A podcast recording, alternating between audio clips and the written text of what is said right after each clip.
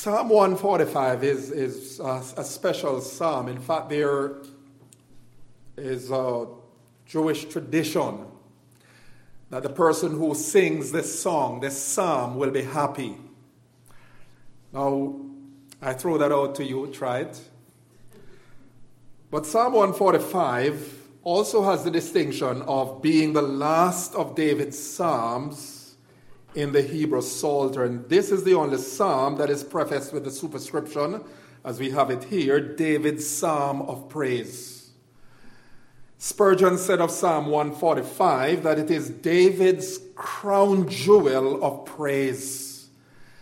And it's not hard for us to figure why he would so describe this psalm because it is by and large saturated with praise rather than with thanksgiving and petition, which are normally found throughout the Psalms. This psalm is expressly a psalm of praise to God, joyful praise to the living God. And we're given no hint as to the circumstances that led David to write this particular psalm 145, and that's okay because the fact is, praising God is an activity for which there should be no special occasion.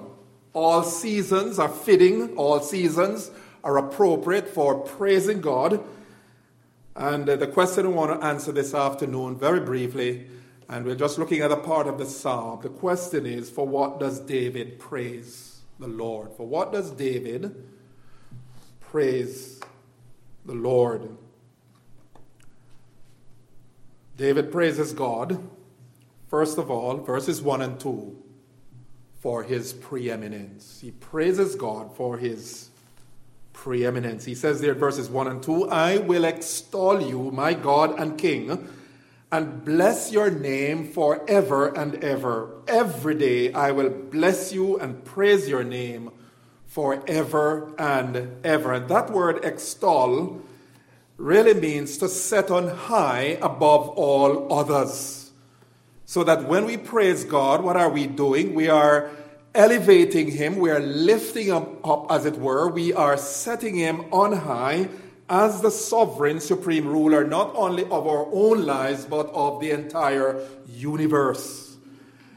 In extolling the Lord, we do so with the understanding that being the highest and most exalted being there is, he is in a class by himself.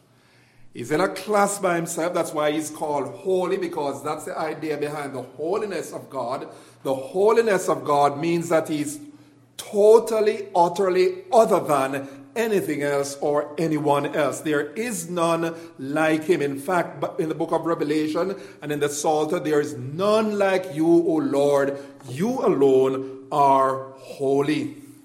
And this idea of the exalted, unique status of the Lord as the sovereign one is suggested for us in Deuteronomy chapter 4, verses 35 and 39, where the Lord Himself told Israel these words. He says, To you it was shown that you might know that the Lord is God. There is no other besides him. Know therefore today and lay to heart that the Lord is God in heaven above and on the earth beneath. There is no other.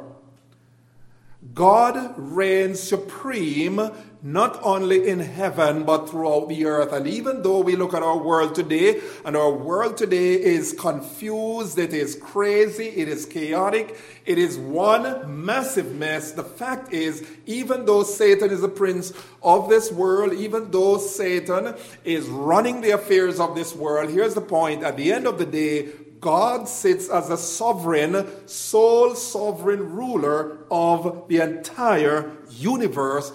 Paul will say in the book of Ephesians concerning the Lord Jesus Christ that principalities and powers are subject to him.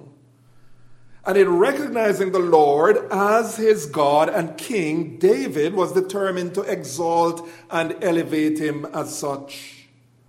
Now, one of the marvelous things about praising God, about exalting God, uh, uh, about this matter of extolling God as King is that this transforms and revolutionizes our perspective, our outlook on the trials of life. If we want to have a healthy perspective towards life's challenges, towards life crises, We only have to understand how big, how great is Almighty God.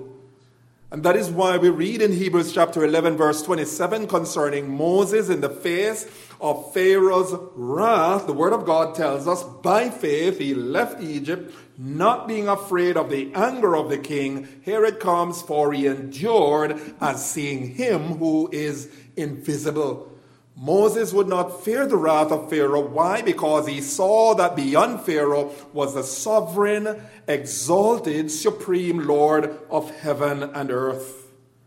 And recognizing and extolling God as King, as the sovereign one, we would say also radically alters our view of ourselves.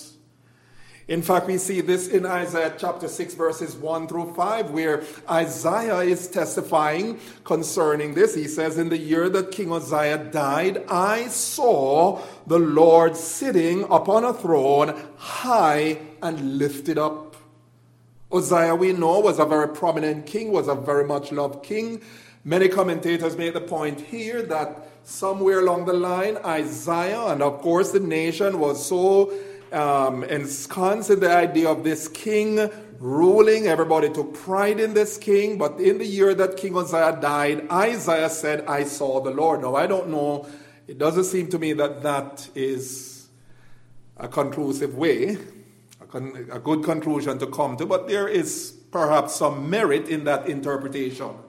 Suffice it to say, Isaiah says here that in that very year when this great King Uzziah died, he saw the Lord. And how did he see the Lord? He says, I saw him high and lifted up. And the train of his robe filled the temple, a manifestation of the glory of God. Above him, verse 2, stood the seraphim. Each had, had six wings. With two he covered his face, with two he covered his feet, with two he flew. And one called to another and said, Holy, holy, holy is the Lord of hosts. The whole earth is full of his glory. And the foundations of the threshold shook at the voice of him who called. The house was filled with smoke. Here it comes, verse 5. What was Isaiah's response? He says, Woe is me! For I am lost, for I am a man of unclean lips, and I dwell in the midst of a people of unclean lips. For my eyes have seen the King, the Lord of hosts. Would you have a humble view of yourself? Would you have a proper, humble view of yourself? There's much talk today about self esteem, about personal pride. But let me say to you, my friends, that when we are confronted when we see and understand something of the glory of God. We cannot but be humbled in His presence. We cannot but praise and exalt Him as the sovereign, supreme Lord. Now, David gives us a lesson as to how we ought to praise the Lord in view of His kingly sovereign prominence. Look again at verse 1. He says there, I will extol you, my God and King, and bless your name forever and ever. Every day I will bless you and praise your name forever and ever. Notice, first of all, as far as David was concerned, there was no end to his praising the Lord. He would praise the Lord endlessly. In fact, elsewhere he says, I'll praise the Lord he talks about the Lord giving him breath as long as I have my being. Among other things suggested here by a statement here in verse 1 is this that praising the Lord would not be according to how he felt, would not be according to his mood. Obviously, if he's going to praise God all day, if he's going to praise God forever and ever, it simply means that praising God cannot be according to our feelings, how we feel at any given time. The truth of the matter is, sometimes, if we are honest with ourselves, we come to the house of God, we come for worship, and we are not, we are not really in the mood to praise God. Somebody says, Look, you mean that? Yes. sometimes the trials of life, sometimes the pressures of life, sometimes anxieties have a way of dampening our fervor. But here's the point nowhere in Scripture suggests that we live the Christian life or we worship God based on how we feel. Worshiping God is a duty, worshiping God is a responsibility we have, and we are commanded, it's a command given us to praise God. That means whether or not we feel like it, God is to be praised. Praising God is an act of the will. His praising God would not be dependent on his circumstances.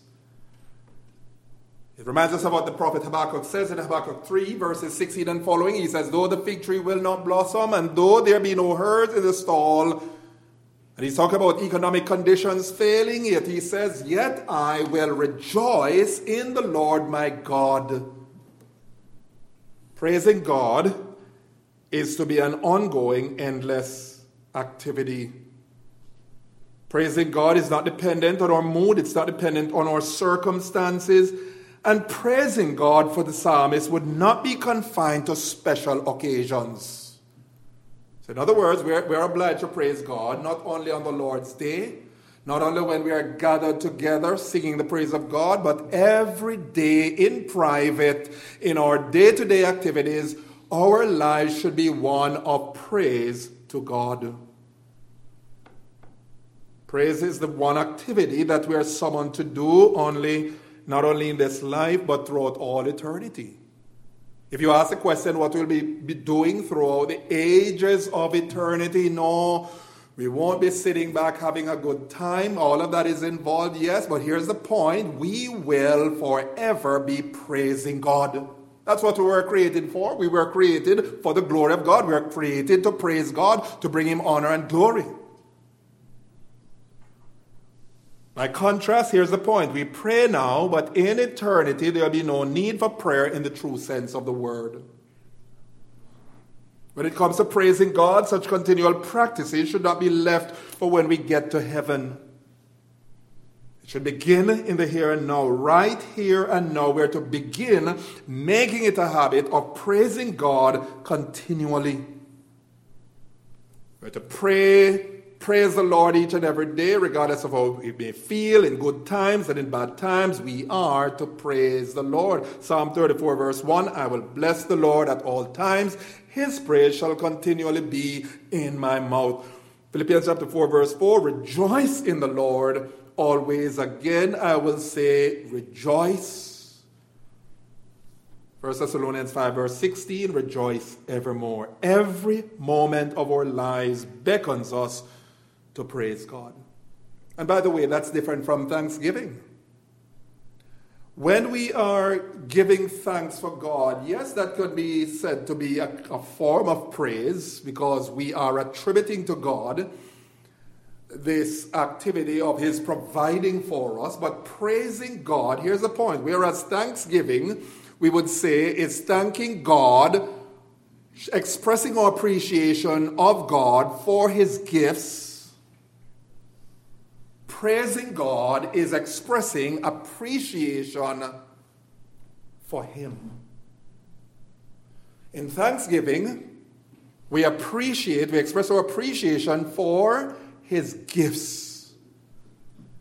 In praise, we express our appreciation for Him.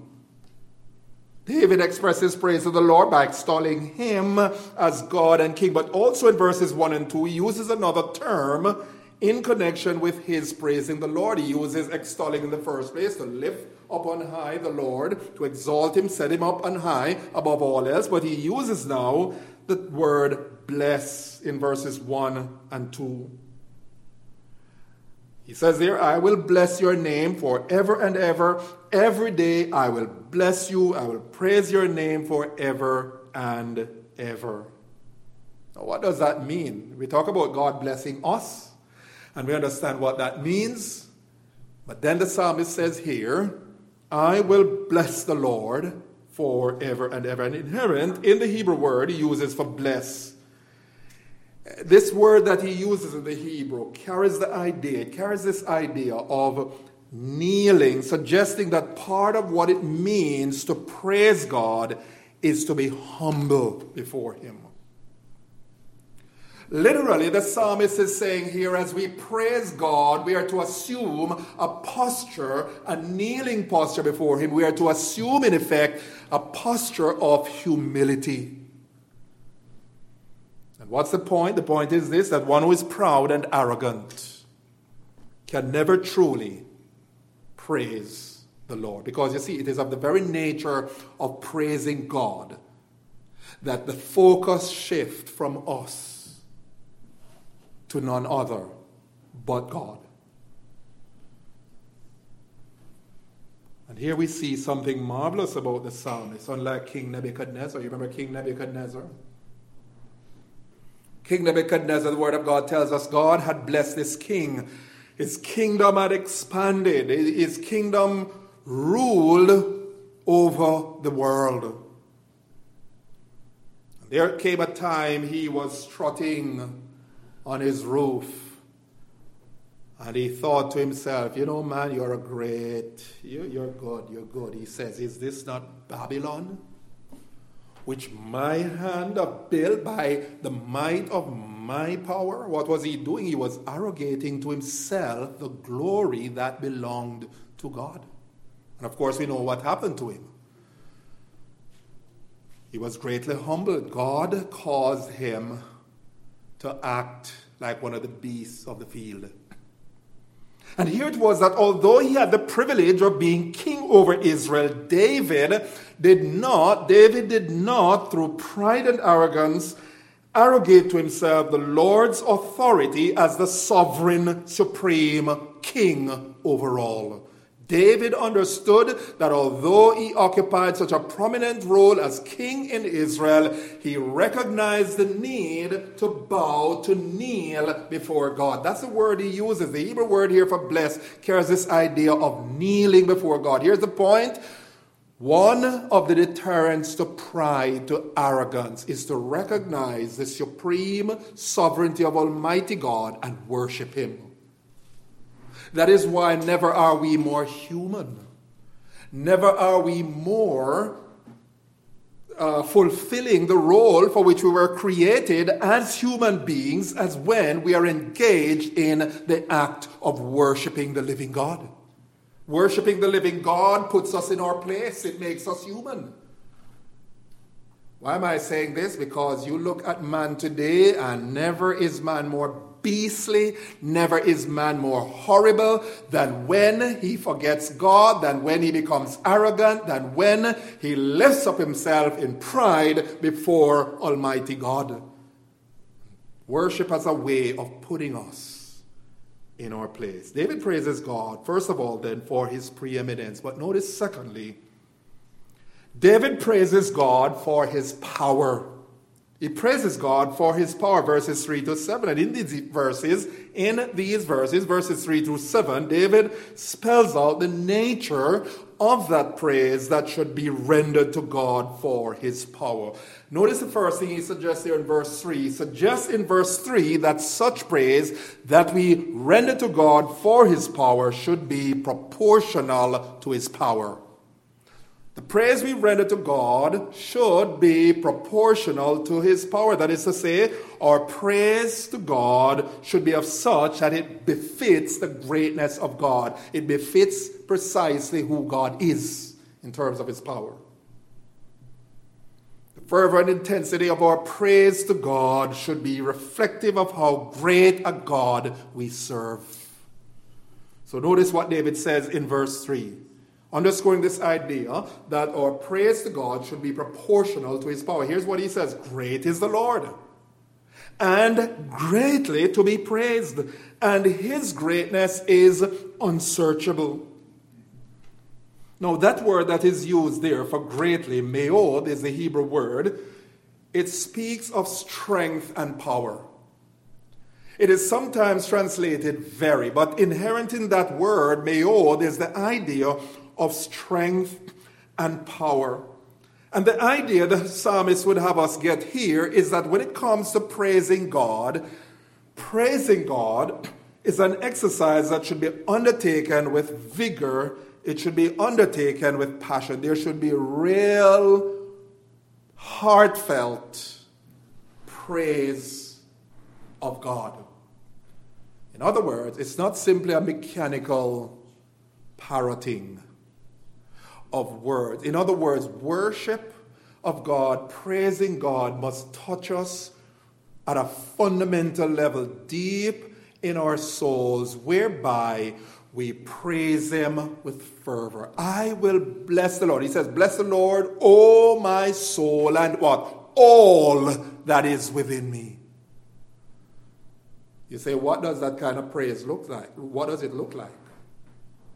You read through the Psalms, you see the various expressions of passionate, heartfelt praise. Sometimes, and I know this isn't, is not a popular thing with um, us Reformed Christians, but here's the truth worshiping God, praising God, sometimes calls for little volume.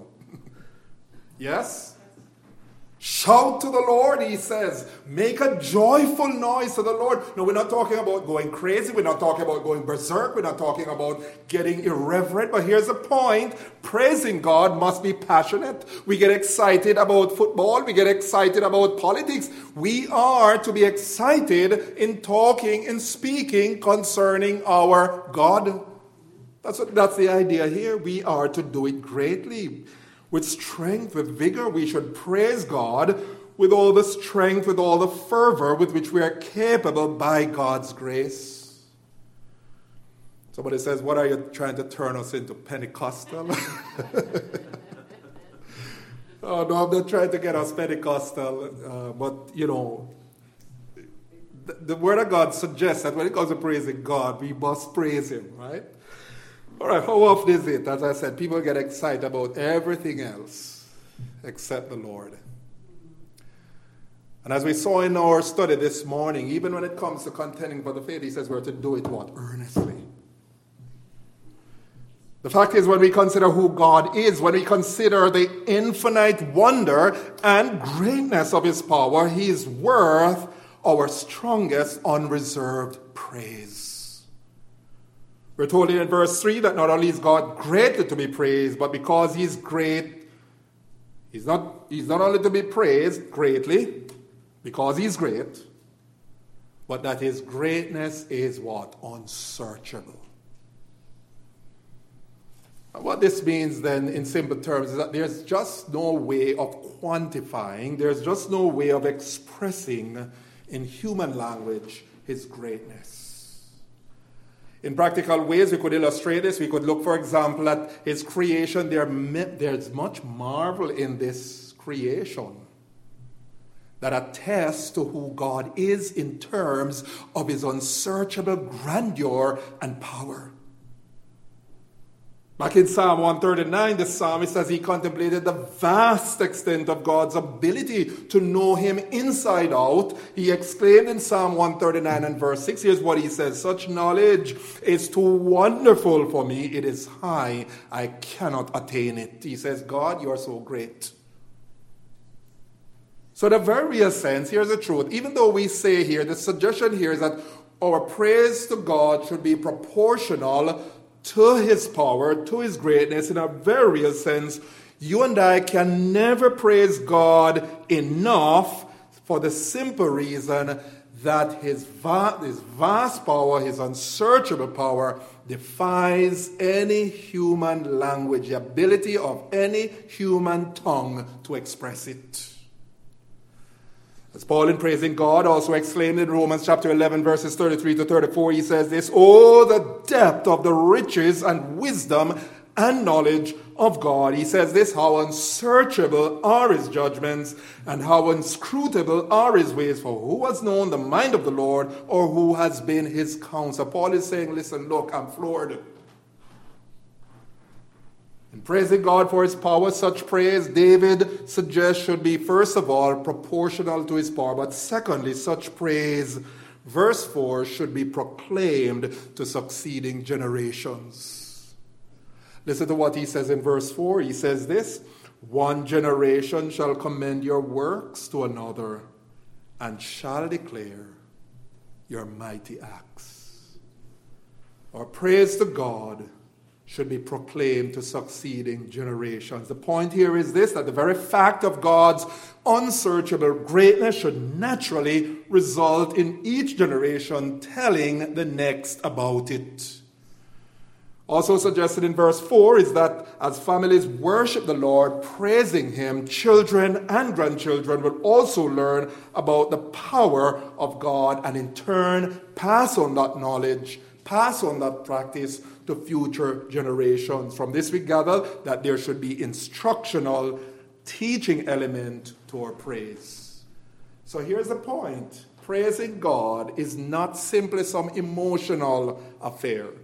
It is not some irrational expression of our emotions. Praising God is intelligent. Praising God should be instructional. Praising God should have a teaching element. And as we, as we praise God, the psalmist is suggesting here that as our children, our grandchildren see, observe us, hear us praising God, they will in turn be able to express to the next generation the greatness and power of God. As the saying goes, children live what they learn. And what greater lesson can they learn than the truth about who God is and what God has done is continuing to do? What greater lesson can they learn than to worship and praise the living, all powerful God and His Son, the Lord Jesus Christ? Our praise of God, the psalmist is suggesting here, then should be what? Contagious impacting our children, our grandchildren, and generations to come. In fact, as parents, we are commanded to teach our children what it means to fear and honor the Lord. We are to teach them. Deuteronomy 6 verses 1 and 7. Now, this is a commandment, the statutes, the rules that the Lord your God commanded me to teach you, that you may do them in the land to which you are going over to possess it. You shall teach them diligently to your children, shall talk of them when you sit in your house and when you walk by the way and when you lie down and when you rise.